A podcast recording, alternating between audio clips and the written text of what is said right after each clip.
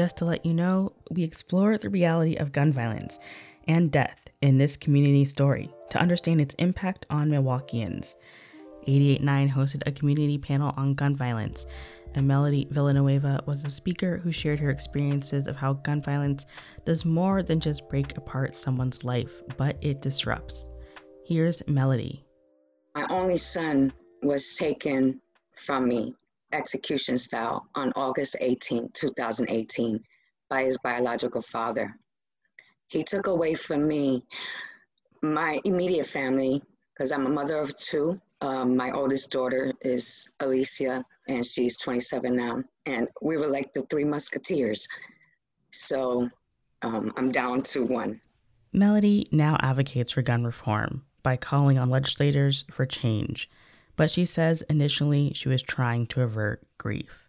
While doing this, I've I've realized that I have masked my grief by jumping into activism 150%. I have to say, on the night that I was told that Randall shot Jakari dead, um, those were the exact words on how I was told. That night, I stepped outside, still in a state of shock, and um, smoking a cigarette and uh, looking into the sky. And I saw an image of my father, who had just lost three months prior to pancreatic stage four cancer. I saw an image of my dad in the sky and and then I saw my son's image walking towards him and them going arm in arm and then disappearing into the sky. So that left me not with a sense of peace, but a sense of calm. And from there, that's when I started being able to not be blessed to be able to sleep at night, but the sense of calm knowing that my son is in a safer place and he is with not only his grandfather and loved ones, but he is with his true father.